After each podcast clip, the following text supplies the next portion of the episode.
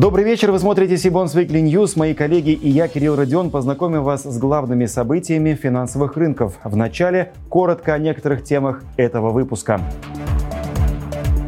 СПБ биржа пополнила санкционные списки и приостановила торги иностранными бумагами. Реальные инвестиции. Можно ли продолжать вкладываться в зарубежные активы? Экспресс-обзор долгового рынка. Подводим итоги октября. Ульяновская область предложит инвесторам муниципальные облигации. Теперь об этих и других новостях более подробно. СПБ биржа приостановила торги иностранными ценными бумагами после того, как подразделение Минфина США, отвечающее за правоприменение в области санкций, внесло 2 ноября площадку в СДН-список. После этого биржа сообщила, что ей необходимо провести консультации с российскими и иностранными контрагентами, чтобы установить порядок действий в сложившихся условиях. По официальному заявлению СПБ биржи, комплайенс-процедуры займут не менее 7 рабочих дней. Также площадка заверила, что ставит интересы участников торгов и инвесторов в приоритет и предпринимает все возможные действия, чтобы предоставить доступ к активам с учетом введенных ограничений. Аналитики отмечают, что Центробанк предвидел подобный сценарий развития событий, поэтому с 1 октября прошлого года запретил Никвалам покупать ценные бумаги компаний из недружественных стран. У инвесторов, которые ранее покупали иностранные ценные бумаги на СПБ бирже, возник закономерный вопрос, можно ли продолжать вкладываться в зарубежные активы в текущих условиях и насколько при этом будут соизмеримы возможная доходность и риски остаться ни с чем. Ответы в нашей специальной рубрике «Реальные инвестиции». Ее спикером на этот раз стал директор аналитического департамента ИК «Регион» Валерий Вайсберг.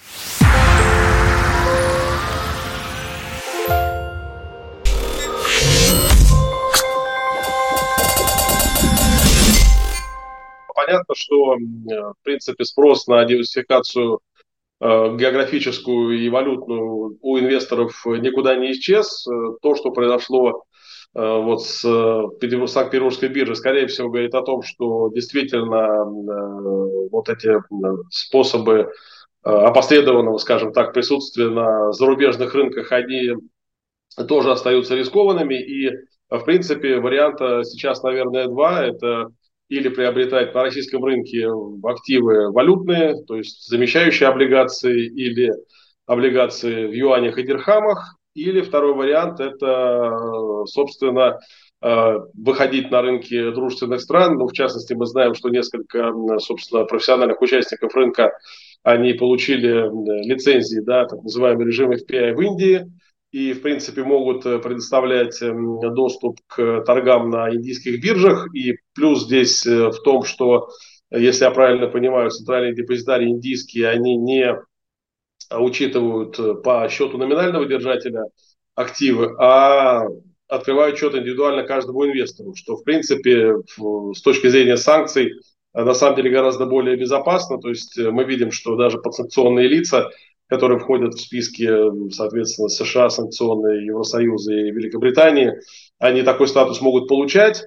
И, в принципе, наверное, будущее именно инвестиции в иностранные активы за вот э, такими э, предложениями. Надеемся, что, в принципе, кроме прямого доступа к торгам, то есть покупки непосредственно через брокерские счета, возможно, что удастся, собственно, компаниям по тому же сценарию создавать Э, паевые инвестиционные фонды, в которые будут завертываться уже активы, соответственно, индийские или китайские, предположим, да, и, в принципе, эта схема, еще раз подчеркну, мне кажется, более надежной, э, в принципе, более проработанной. В октябре компании-эмитенты увеличили активность на внутреннем долговом рынке. Особенно популярны стали облигации с плавающей ставкой. Причем по итогам месяца востребованность флотеров заметна не только в корпоративном сегменте, но и по результатам аукционов Минфина. Общий объем рынка внутренних облигаций России в октябре превысил 44 триллиона рублей. При этом объем внутренних корпоративных бондов составил чуть более 23,5 миллиарда рублей. За месяц он вырос чуть более чем на 1%, а год к году показатель повысился на 31%. В октябре на рынок вышло 46 эмитентов, было размещено 134 новых выпусков, из которых 10 выпусков с плавающей ставкой. Для сравнения, в сентябре эмитентов было 37, а новых выпусков 150. В октябре прошлого года на рынок вышел 21 эмитент с 58 выпусками. Что касается госзаймов, то в октябре Минфин провел 6 аукционов, из них 2 аукциона ОФЗ с переменным купонным доходом. Объем рынка госбондов по итогам прошедшего месяца составил почти 20 миллиардов рублей. Общий объем рынка муниципальных облигаций по итогам октября превысил 867 миллиардов рублей. Кроме того, в октябре было размещено 29 новых выпусков ЦФА общим объемом свыше 2,5 миллиардов рублей. Уточню, что в этой сумме учитываются только те выпуски, по которым раскрывается объем размещения. Эмитентом трех самых крупных ЦФА в прошедшем месяце стал Альфа-банк. Еще один крупный эмитент – компания «Бизнес-инвестиции». В продолжении темы цифровых финансовых активов еще одна важная новость. В России впервые выпустили ЦФА с привязкой к драгоценному камню. В данном выпуске начальная цена будет привязана к стоимости трехкаратного круглого бриллианта, а это почти 9 миллионов рублей. При выпуске ЦФА драгоценный камень условно разделили на 5000 частей. На продажу Экспобанк выставил одну тысячу из них. Стоимость одного цифрового финансового актива в итоге составила 1975 рублей. Купить ЦФА на бриллиант могут только квалифицированные инвесторы и лишь до 27 декабря. Дата погашения обязательств по сделке назначена на 26 ноября 2026 года. Сумма погашения зависит от стоимости бриллианта на момент продажи. Напомню, что на сайте Сибонс доступен новый раздел «Цифровые финансовые активы в России». Здесь можно найти полный список всех доступных инструментов, количество и объемы существующих выпусков, данные об участниках рынка, включая рэнкинги эмитентов и операторов информационных систем. Также в этом разделе публикуются все актуальные актуальные новости о профильном рынке. От цифровых активов перейдем к классическим инструментам муниципальным облигациям. На этой неделе стало известно, что Ульяновская область вновь предложит инвесторам такой инструмент. На этот раз регион с помощью субфедеральных бондов намерен привлечь 3 миллиарда рублей. Книга заявок по этому выпуску откроется 14 ноября. Заявленный срок обращения бумаг 2,5 года. Купоны квартальные, ориентир доходности, премия не выше 400 базисных пунктов КФЗ на сроке, соответствующем дюрации выпуска. Поскольку по выпуску предусмотрена амортизация, дюрация составит примерно полтора года. Техразмещение запланировано на 16 ноября. В апреле текущего года Ульяновская область уже выходила на публичный долговой рынок. Тогда регион разместил пятилетние облигации на 3 миллиарда рублей по ставке квартального купона 10,6% годовых. Всего же в настоящее время в обращении находится 5 выпусков облигаций субъекта федерации более чем на 17 миллиардов рублей. В целом же госдолг региона оценивается Минфином области в 50,5 миллиардов рублей. Накануне нового размещения 31 октября эксперт РАП подтвердил кредитные рейтинги Ульяновской области и ее облигаций на уровне BBB-. Годом ранее рейтинг был понижен сразу на две ступени с BBB+. Агентство отметило тогда, что давление на рейтинг оказывают невысокие экономические и финансовые показатели, а также в ряде случаев их негативная динамика. Вместе с тем регион характеризуется умеренной долговой нагрузкой.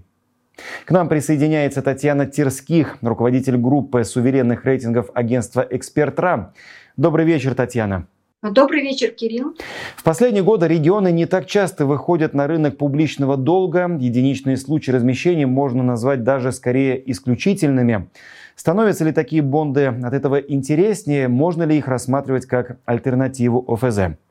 Да, действительно, в последние три года региональный облигационный рынок не развивается. А, это связано и с высокой ключевой ставкой, которая в 2021 году росла, и поддержкой федерального центра, а, что регионы не вышли на облигационный рынок. В 2022 году мы тоже видели значительный рост э, ключевой ставки в начале года. Соответственно, с этим взлетели ставки по облигациям, а, видели поддержку федерального центра, что было вызвана замена коммерческого долга бюджетными кредитами а, и был рост налоговых и неналоговых доходов. В связи с этим только два региона вышли на облигационный рынок. Это Магаданская область и Калининградская. В 2023 году облигационный рынок э, региональный также не развивается. И до конца года мы не ожидаем а, значительного выхода регионов на облигационный рынок. На текущий момент только четыре региона вышли на облигационный рынок. Если говорить, интересны ли региональные облигации, а, то любые облигации, что государственные, что компании, они являются более надежными, чем акции. А, хотя государство и помогает регионам, а, но государство не берет на себя обязательства регионов. В завершении по традиции представим обзор предстоящих облигационных размещений в корпоративном секторе и начнем его с облигационных займов двух государственных банков – Первый. Российский экспортно-импортный банк планирует провести сбор заявок на десятилетние облигации с офертой через три года уже завтра, 10 ноября. Объем выпуска 10 миллиардов рублей. Купоны будут переменными и ежеквартальными. Ориентир – ключевая ставка плюс спред не более 225 базисных пунктов. В настоящее время в обращении находится три выпуска биржевых бондов Росэксимбанка на 27 миллиардов рублей. Выпуск классических облигаций на 5 миллиардов рублей и выпуск биржевых бондов на 150 миллионов долларов. Второй госбанк в нашем обзоре – это МСП Банк, который планирует провести сбор заявок на очередной облигационный займ во второй половине ноября.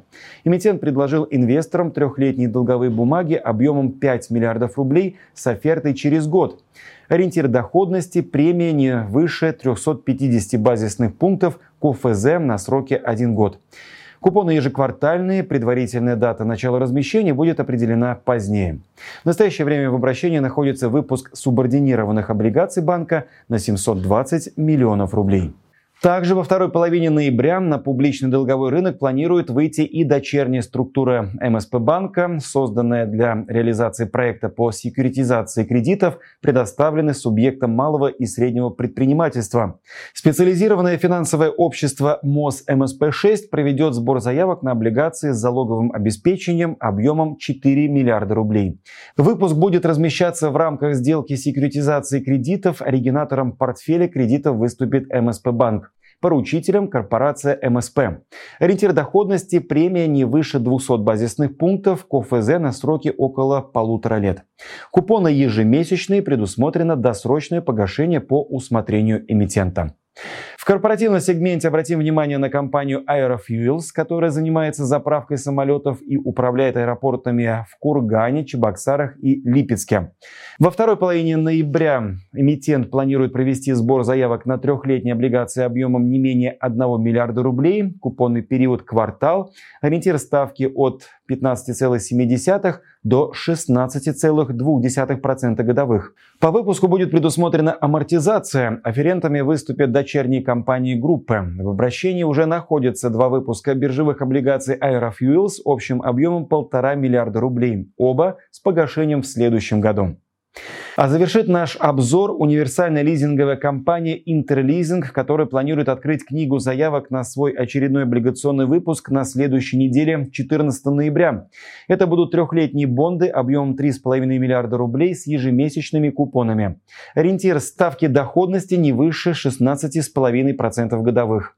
По выпуску предусмотрена амортизация, техразмещение запланировано на 16 ноября. В предыдущий раз эмитент выходил на публичный долговой рынок в августе этого года. Тогда он разместил бонды объемом 4,5 миллиарда рублей по ставке 13,5% годовых.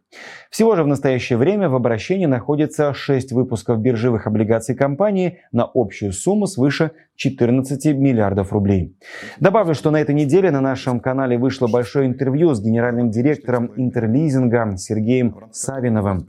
В рамках интервью он раскрыл основные параметры предстоящего выпуска.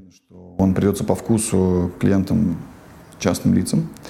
А, ну и в целом в следующем году, учитывая то, что спрос со стороны инвесторов э, продолжает увеличиваться, мы будем использовать облигационное фондирование как, как минимум одно из основных. На текущий момент э, доля облигаций в нашем долговом портфеле составляет 35%. 50% э, приходится на кредиты от банков, ну, порядка 15% на займы от частных лиц. Так вот, доля облигаций, безусловно, в следующие годы будет расти. Кроме того, Сергей Савинов рассказал об истории создания компании, ее расцвете и территориальном расширении, видах риска на рынке лизинга, а также поделился планами по возможному выходу на IPO. Не пропустите эксклюзив. Ссылка на интервью в описании к этому видео. Это все новости на сегодня. Чтобы не пропустить анонсы предстоящих конференций, онлайн-семинаров и новых выпусков Сибонс Викли, не забудьте подписаться на наш канал, а также на телеграм-канал Сибонс. Я же прощаюсь с вами. До встречи в следующих выпусках.